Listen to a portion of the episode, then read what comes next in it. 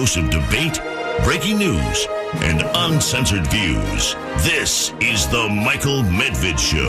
And another great day in this greatest nation on God's green earth. A great day when a great decision, I think it's a smart decision, it's an up the middle decision, it's what the country needs, has been issued down in a Florida courtroom concerning the affidavit that was the grounds for the search warrant that has caused so much uproar all across the country.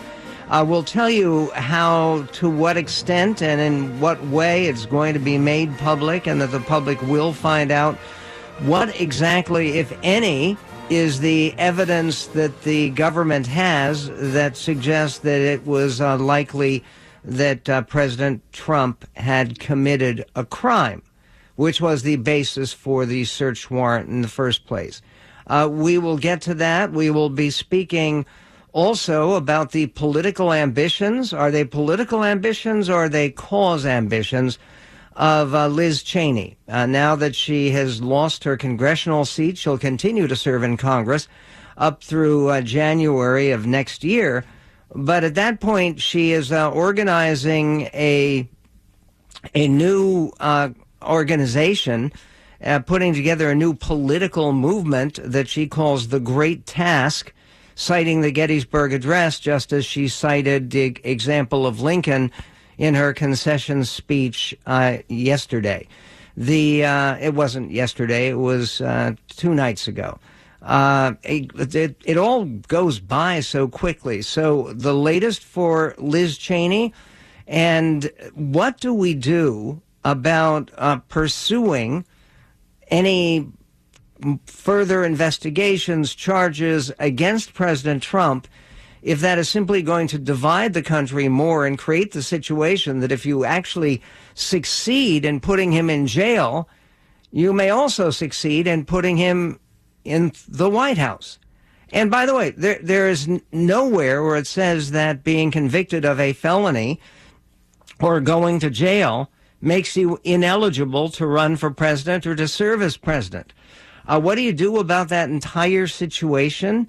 About what comes first? Uh, some kind of vigorous investigation of every wrong deed, every dubious decision President Trump has ever made, or actually looking forward and seeing what is going to work best for the country. And uh, we will be speaking about that with conservative columnist Mona Charen who has written some very provocative pieces on this subject. We'll be talking to her later. Also, talking about the disastrous decision, and everybody agrees it was disastrous, to vacate Afghanistan. What does it mean a year later? Oh, how are things actually going in Afghanistan? Uh, Colin P. Clarke is um, deeply involved as a research fellow at the Soufan Center uh, taking a look at terrorism and international security. He has a new report on Afghanistan and life under the Taliban that is very important to hear. We'll be speaking to him about that. And is it true that Sarah Palin is at risk of losing in Alaska, despite the fact that she was widely favored to actually take that congressional seat that has been left vacant for a few weeks more by the death of Don Young? Actually, I think that any objective person looking at this who isn't just completely stoked up on Palin hatred will look at the situation and say she's likely to win. She is likely to go to Congress, and uh, then she'd have to defend that congressional seat in the elections in November. But between now and uh, next January, I think she is likely to be a member of the House of Representatives, which is called a victory. Uh, and uh, there is breaking news today. Uh, Brian Stelter, who uh, is a particularly uh, disliked figure among movement conservatives, is going to be departing CNN. I know life will never be the same without him there, but he uh, was the host of Reliable Sources, which at one point was, I believe, hosted uh, uh, by um, her Howard Kurtz, who is now with Fox News, and uh, Stelter uh, is, is, leaving as they are canceling reliable sources. Uh, tragedy? Not entirely. And the uh, former CFO, Chief Financial Officer of the Trump Organization, has pleaded guilty in all 15 counts of tax fraud and uh, has agreed to testify against the company. The company is called the Trump Organization. This in New York, we told you this was coming. It means that um, that the Allen, Allen Weisselberg, the former CFO of the Trump Organization, is uh, not going to go to jail for years and years and years, but he will go to prison. Uh, this is not something that uh, I think will be celebrated by uh, President Trump and his inner circle, not in any sense. Okay, first of all, the the race in Wyoming, which got so much attention, is over. But the argument over a concession statement is uh, not over at all. It's just beginning. This really shows the level of the division that you have within the Republican Party. The victorious candidate, a lawyer, former candidate for governor, Harriet Hageman, uh, was on uh, Sean Hannity's TV show, and she told Hannity that Cheney never really conceded. She just got a voicemail, and this is what Harriet Hageman said. This is clip seven. There wasn't a, phone call. While I was going in and getting ready to do my acceptance speech last night and had just arrived at the watch party, she called and left a very brief two second message on my on my cell phone. That's the extent of it. I haven't had any other contact with Liz Cheney. She only made the one effort, and all she said was "Hello, Harriet,", Harriet and then that was the end of it. So uh, she didn't call and discuss with me any kind of concession or anything else. It was just a one phone call. I was obviously extremely so busy with family and friends. She just said hello, Harriet, and then hung up. That was the end of the call. Yes, that was the, that was the only time. It was oh. about eight fifteen last night. Okay, again, given the fact that President Trump has been uh, so roundly and widely criticized for never conceding, I still think he hasn't conceded to Joe Biden. Uh, this would be shocking that Liz Cheney didn't even uh, concede. But the Cheney team actually had a recording of the actual call that Harriet Hageman uh, described, and it's very different. Here is uh, what uh, Liz Cheney's actual concession phone call sounded like. Clip eight. Hi, Harriet. Liz Cheney calling. It's uh, about 8:13 on uh, Tuesday the 16th. I'm calling to concede the election uh, and to to congratulate you on the win. Thanks. Bye bye. Okay, it's brief to the point, but you heard the words concession and to congratulate you on the win. She sounded unusually chipper, uh, didn't she? But then the Hageman campaign staff sent their own video to a political ro- political reporter of the voicemail they received from Cheney. In it, you only hear the words "Howdy, Harriet" before it cuts out. The voicemail had more time on it, but that's the audio that got through to Hageman, apparently. It sounded like this. Hi.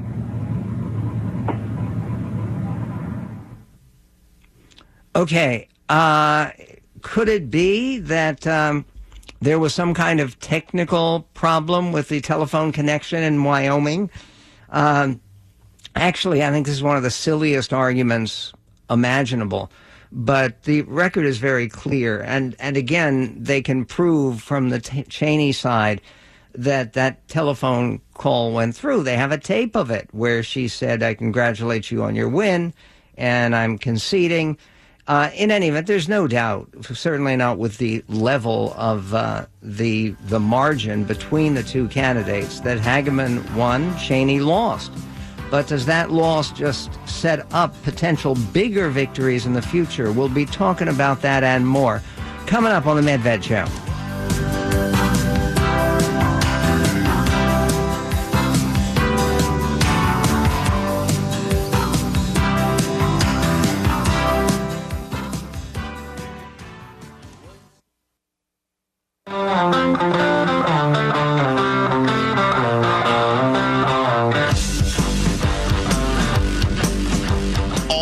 Across America. This is The Michael Medved Show.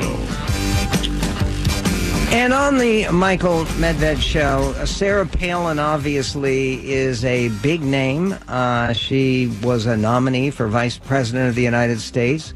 She remains uh, popular in the Republican Party nationally. She has never been that popular among Republicans in Alaska. She quit as governor. That was something that counts against her. And in fact, she was attacked as a quitter in her race for the Congress of the United States. And uh, this is actually going to elect a member of Congress who is going to take office in the Congress of the United States in September of this year. So just basically a couple of weeks from now. But it's that complicated Alaska system that is just nutty. The uh, most up to date returns that I can find show that Sarah Palin is running second to the Democratic candidate, uh, whose name is Peltola, who would be the first uh, native Alaskan to serve in Congress and uh, first Democrat in many, many years. I mean, because Don Young had held that seat, which is the only seat in, in the House that Alaska uh, puts forward and sends to Washington. But uh, Peltola has 38% of the vote. Palin has 32% of the vote. Nick Begich, who is the other leading Republican candidate, along with Sarah Palin, has 29% of the vote. So it's it's very close between him and Palin. The way Palin could lose is if uh, Begich actually uh, passes her. In that case, then she is out and her second choice voters get applied to the race between Begich and uh, and Peltola. Okay, what all of this means is that if Sarah Palin keeps her narrow lead over Nick Begich, it seems to me very likely that most of the Republicans who voted for Begich are are not going to turn around and vote for the Democrat. But uh, the Democrat has been emphasizing she's a consensus builder, so all that should be possible. It also may be that uh, Lisa Murkowski, she's coming out of the primary here strong because she led in the uh, race with uh, uh Kelly Tshibaka, who is the Trump endorsed candidate and is actually somebody who people in Trump world uh, love a lot. Uh, Lisa Murkowski, 44% of the vote, Tshibaka, 40% of the vote. But the way that would work in the general election, and again, this is the system they have, uh, there would be Murkowski and Tshibaka are surely going into the general election. They're both going to clear the primary. They're not sure who the third and fourth place candidates will be who will clear the primary and go into the general election. And the assumption is that Murkowski, who's been a senator for a long time, and her father was governor, and he was a senator from Alaska, that Murkowski would get enough second place votes from people who don't want to see a Democrat like Chesbro, who is one of the runners there, uh, taking that seat in the Senate that uh, they would uh, that there would be enough second place votes for Murkowski to put her over the line. Whereas Tshibaka, basically, if you like Tshibaka, uh, who is the Trump endorsed candidate, and uh, then you would have voted for her at this time, and it would be unlikely that you would put her in second place if you voted for one of the Democrats. But who knows? Uh, the election's still going on in Alaska. Uh, something else that is still going on uh, an explosion that erupted inside a mosque during uh, evening prayers last night in Afghanistan's capital killed 21 people and injured 33 others. That, according to a spokesperson for the Kabul police chief. Uh, security forces were investigating the incident in the city's police district 17. Uh, following today's explosion, we admitted 27 patients to our surgical center for war victims in Kabul, including five minors, one of them a seven year old boy, said the uh, medical officials. Two patients arrived dead. One died in the emergency room. And it goes on. Uh, remember the whole idea of the United States withdrawing from Afghanistan was not only to protect Americans, but to encourage the idea of a peaceful development under the Taliban leadership. Uh, not so much with uh, problems like this uh, still afflicting that country. And uh, the, the truth of the matter is that uh, this continues to be an issue and a crucial issue, as everybody points out, uh, concerning the collapse of Joe Biden's approval. The other crucial issue, inflation, where all you have to do is look at what's going on in Britain to realize just how serious this can be. Uh, they're talking now inflation is moving in the wrong direction in Britain. It's going to be over 10%. Some people are saying for the rest of the year, 14% inflation, and almost surely pushing Britain into a recession. Uh, for CNN is covering that a lot of Americans are going to be feeling inflation when they send their kids back to school coming up uh, very soon. Uh, this is the report on CNN, clip one. This year, the average American household will spend $864 on back to school shopping, 40% higher than before the pandemic. Like everything else that costs more, parents can blame inflation. I was um, surprised about the, you know, cost of like pens and paper and notebooks and all of that. That went up. It's beyond the basics. Tape is up almost 70%, glue 30%, sneakers 12%, and backpacks up 2%. Okay, and uh, generally, uh, pencil prices and more, this coverage by another major network and not one that is known to be hostile to the Biden administration. NBC. Listen, clip five. Kicking off today's back to school supply drive. Kids are returning to classrooms nationwide and the cost of supplies is soaring. And this morning, we want to help. Yes, according to adoptaclassroom.org, teachers, get this, spend an average of $750 of their own money last year on classroom materials. That was the highest amount ever. And here's what teachers are, are facing this year. The cost of pencils up 40% since 2020. A ream of paper rising nearly 60%. Okay, why would school supplies be so much more than the general rate of inflation? And this is a serious matter because generally across the country, uh, families with kids, and this is true across ethnic groups uh, and frankly across economic groups, families with kids are more likely to uh, go Republican.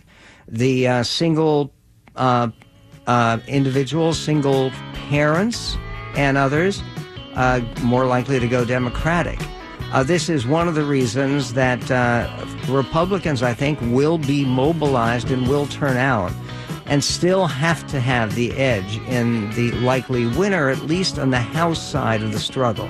More on that and uh, an allegation that Israel's 50 times worse than Nazi Germany. Who says so? We'll get to it.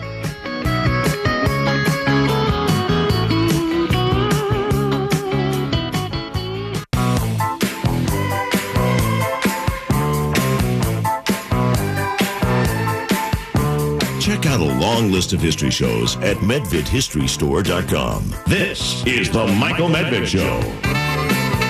And the history shows are free if you are a, a, member of MedHead Plus, which is a great opportunity. It costs you 22 cents a day. You get access to this show, the download version of this show, podcast version of this show.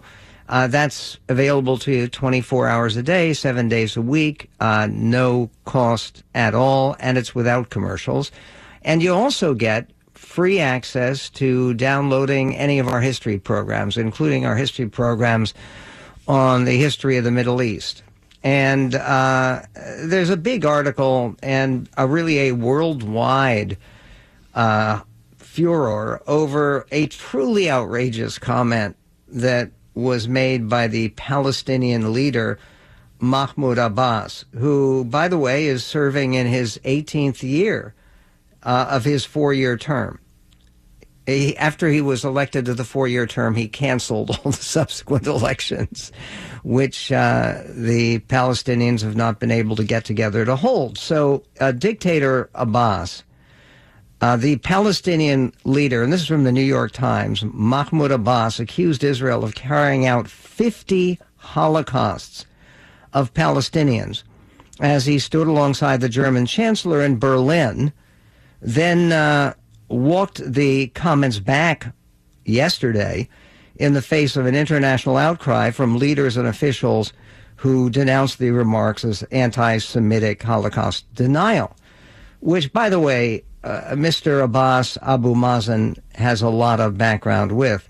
Uh, Mr. Abbas, the 87 year old president of the Palestinian Authority, was speaking during a joint news conference with Chancellor Olaf Scholz of, um, of Germany on Tuesday night. The comment that caused the uproar was a response to a reporter who asked Mr. Abbas if he was ready to apologize for the killings of 11 Israeli athletes in Munich by the uh, Palestinian Black September group at the Munich important because we're just coming up obviously to the 50th anniversary of that Olympic massacre. And uh, and the people who committed that massacre from Palestinian Black September were hailed as heroes by the Palestine Liberation Organization at the time and were praised for killing these innocent people who would come to complete compete in the Olympics, this celebration of peace and international unity, etc., etc. Uh, Germany is planning to mark the 50th anniversary of the Munich terrorist attack in the fall. Mr. Abbas replied when he was asked if uh, the Palestinian Authority the would would apologize for the atrocity and the murders at the Olympics. He replied that Israel had committed 50 massacres in Palestinian populated areas from 1947 until today, adding for emphasis 50 massacres, 50 holocausts, using the English term for the Nazi genocide uh, during World War II. Now, just to put this in perspective, 50 Holocausts would mean uh, 300 million people. no one, no one can find evidence of 300 million or 6 million or anything even vaguely close to that in uh, all of the battles and the wars and the terrorist conflagrations involving Israel and the Palestinians. Palestinian population has not been wiped out. It is higher today, living in all parts of the world, including, by the way, a big community in Chicago of almost uh, more than 100,000 people of Palestinian ancestry. So this is completely outrageous.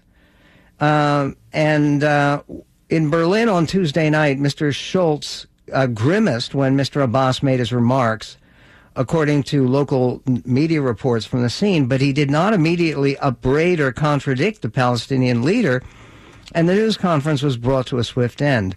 Soon after, the German chancellor strongly condemned Mr. Abbas's words, and on Wednesday morning, he tweeted in English, German, and Hebrew to say he was disgusted by the outrageous remarks made by Palestinian President Mahmoud Abbas. And uh, the there's a comment by Armin Laschet, uh, who is the defeated candidate. He's a candidate of the conservatives in uh, in Germany. That's the Christian Democrats. He said the PLO leader would have gained sympathy if he had apologized for the terrorist attack on Israeli athletes at the Munich Olympics in 1972. He said accusing Israel of 50 Holocausts instead is the most disgusting speech ever heard in the German chancellery.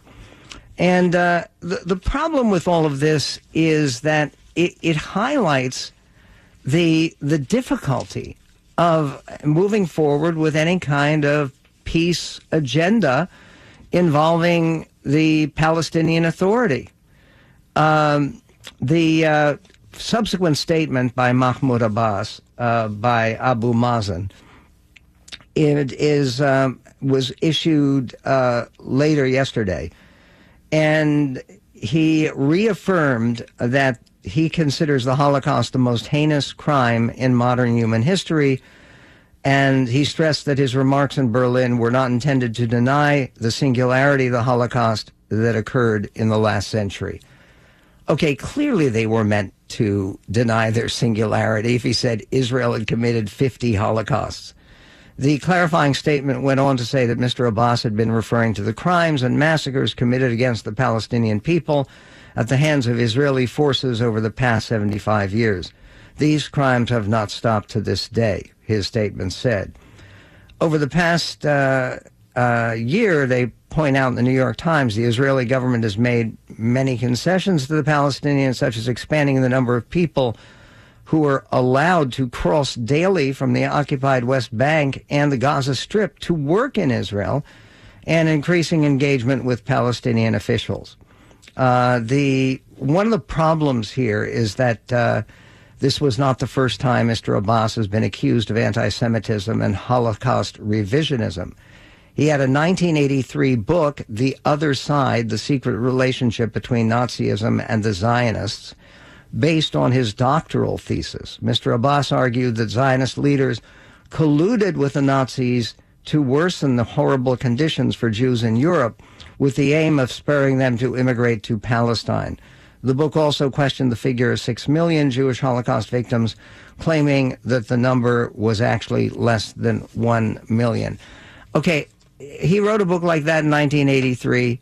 Again, one of the uh, gestures that I think would be deeply meaningful would be uh, Israel makes a point of taking foreign leaders, even foreign leaders who may be somewhat hostile, to visit Yad Vashem, which is the extremely moving and very graphic Holocaust museum, which uh, uh, occupies a prominent location in modern Jerusalem. And Abu Mazen uh, ought to visit.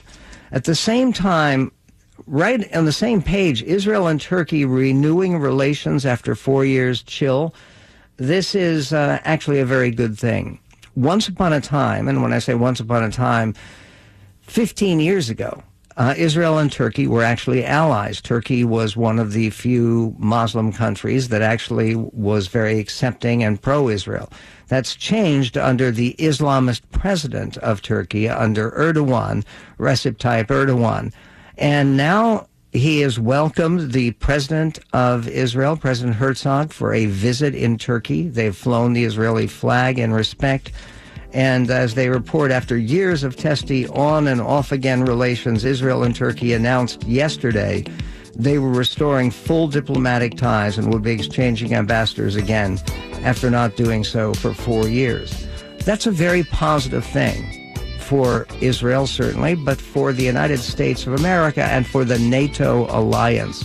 We will be right back on The Michael Medved Show.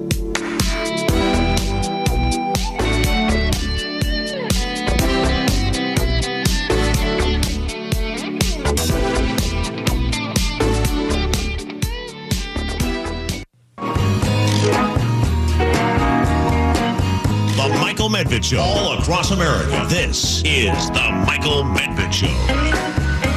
And on The Michael Medved Show, just minutes before we went on the air here today, the uh, judge in uh, Florida, in West Palm Beach, uh, whose name is Bruce Reinhart, he's the crucial judge. He authorized the uh, search uh, and the search warrant on President Trump's home he also authorized the public release of that search warrant and uh, release of information about what materials the FBI agents had taken from Mar-a-Lago. He's now been confronted with a push by a lot of news organizations. Uh, the Trump administration, it's not the Trump administration, it's Team Trump has sort of stood aside from it but uh, the government does not want the affidavit, which is the basis for the search warrant, released. They say it would interfere with an ongoing criminal investigation. And today, the judge uh, basically issued his ruling, And it's a split the difference ruling. He said, okay, you don't want to release this to the public, too bad. There's profound public interest in it, and we are going to release uh, at least part of it. What he would allow, however, is for the government to have a week to go over all the information in the affidavit where they make their criminal case against Trump, basically. And if there are things that involve specific witnesses or specific uh, classified material or stuff that the government says should not be released, they would come back and redact it. In other words, they would have, and you've seen this in some documents that have been released by the government, uh, big black splotches where that those elements of the document are basically blacked out. Uh, and then Judge Reinhart, next Thursday, a week from today, would get this governmental response. He would go over it and either approve the redactions or he wouldn't. And as he put it in his ruling, if he doesn't approve the redactions, if it's just a contest between him and the Justice Department, he wins. And that's because he's the judge in this matter. This is the way the decision was reported on ABC News. Listen. Catherine, let me get right to you. Give us more details on the judge's ruling.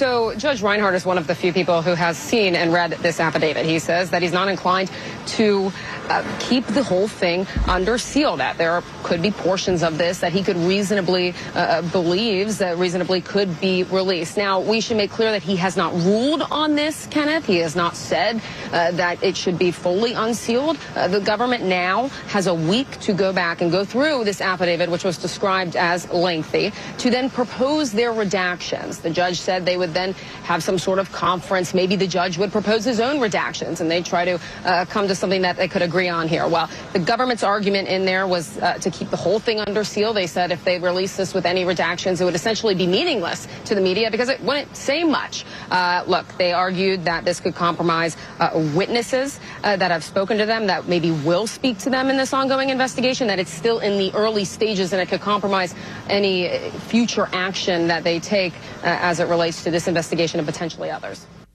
Okay, uh, the Judge Reinhart surprising decision struck a middle course. This is the New York Times between the Justice Department, which wanted to keep the affidavit entirely under wraps as its investigation into Mr. Trump's handling of classified documents continued, and a group of news organizations which requested that it be released in full to the public. A warrant affidavits, which are written and sworn to by federal agents before a search takes place, contain detailed information about criminal investigations and are almost always kept under seal until charges are filed. As part of his ruling, Judge Reinhart ordered the government to send him under seal proposed redactions to the warrant affidavit by next Thursday at noon. He said he would review the suggestions and decide if he agreed with them. This is going to be a considered, careful process, Judge Reinhart said. Uh, it means that uh, this kind of controversy and uncertainty will be extended for a while. And uh, does that mean that, uh, I mean, with everything else going on, that uh, everybody can calm down for a while? I don't think so. Not when you have on another front in a multi front war uh, Allen H. Weisselberg, for decades one of Donald J. Trump's most trusted executives, has reached a deal to plead guilty today and to admit to participating in a long running tax scheme at the former president's family business, a serious blow to the company that could heighten the risk of an upcoming trial on related charges. Mr. Weisselberg will have to admit to all 15 felonies that prosecutors in the Manhattan District Attorney's Office accused him of, according to people with knowledge of the matter. And if he is called as a witness in the company's trial in October, he will have to testify about his role in the scheme to avoid paying taxes on lavish corporate perks, uh, the uh, people familiar with the case said. His uh, potential testimony will put the Trump organization at a disadvantage and is likely to make Mr. Weisselberg a central witness in the October trial, where the company, the company itself, the Trump organization, will face many of the same charges. Now, let me make clear here the Trump organization is not Trump. It's an organization. I mean, one of the reasons you have a corporation is to limit an individual's liability. However, if his company, at a time when he was still very much directing it as a hands on leader, is convicted of anything like the 15 felonies that Allen uh, Weisselberg is now admitting to, hoping to reduce the time he spends in jail. Nobody knows exactly how much that's going to be now, but it will be some uh, plus fines. Uh, meanwhile, on a happier note, Ron DeSantis, who many uh, Trump supporters believe is the best possible alternative to uh, President Trump, he uh, uh, has just announced three proposals for the 2023 legislative session that will help support and grow Florida's teaching workforce and leverage the talents of Florida's retired veterans and first responders. The proposals include a recruitment initiative targeted to bring retired first responders and retired veterans to the classroom through fee waivers and bonuses, an apprenticeship program that provides bonuses to teachers for mentoring uh, aspiring teachers with an associate's degree to gain hands on teaching experience, and a scholarship program for K 12 teachers interested in teaching dual enrollment courses on high school campuses. All of this is very good, and it's very positive. And uh, there's also something positive that, uh, actually, it's negative regarding a new bill just passed by the Congress and signed by President Biden, the so called Inflation Reduction Act. Uh, this is DeSantis about that idea of hiring 87,000 new IRS agents. This is clip two. And I think of all the things that have come out of Washington uh, that have been outrageous, uh, this has got to be pretty close to the top. And, and I think it was basically just a middle finger uh, to the American public that this is what they think of you, all these problems we have to deal with, and they think the way is to do 87,000 IRS agents. There's going to be more people in the IRS than in like a lot of these other agencies combined now. Um, you know, they're not putting very much might down at the border, I can tell you that right now, but they want to be able to do it and, and unleash them on uh, American taxpayers. And so, so that's wrong. Uh, fortunately, you know, that's one of the reasons we don't have an income tax is because if you don't have an income tax, you don't you don't empower revenue agents. Once you do that income tax, that gives them the ability to really go in um, and potentially target. Okay, when he says we don't have an income tax, he means in Florida. They don't have a state income tax. They're one of nine states that doesn't. There's only one uh, blue state, so called, one uh, more liberal tending state, where there is no state income tax. That's called the state of Washington. And one of the reasons it's crucial for everybody to go out and vote in the upcoming uh, elections that are going to decide the control of uh, the state legislature, the state of Washington, and to protect our uh, blessed escape from state income taxes, which can be in, in other states 10, 11, 13%. It is in California. I mean, uh, come on, this is one of those reasons it's very much worthwhile at least creating a blocking segment of the state legislature and uh, helping to reinforce some of the Republicans down there. Uh, we will reinforce our uh, own discussion, joined by Mona Charen a little bit later. She has written an incredible piece that says Does defense of democracy require letting Donald Trump off the hook. That on some of the many charges that are being made against him. Thought provoking, important, you bet, with more coming up in this greatest nation on God's green earth.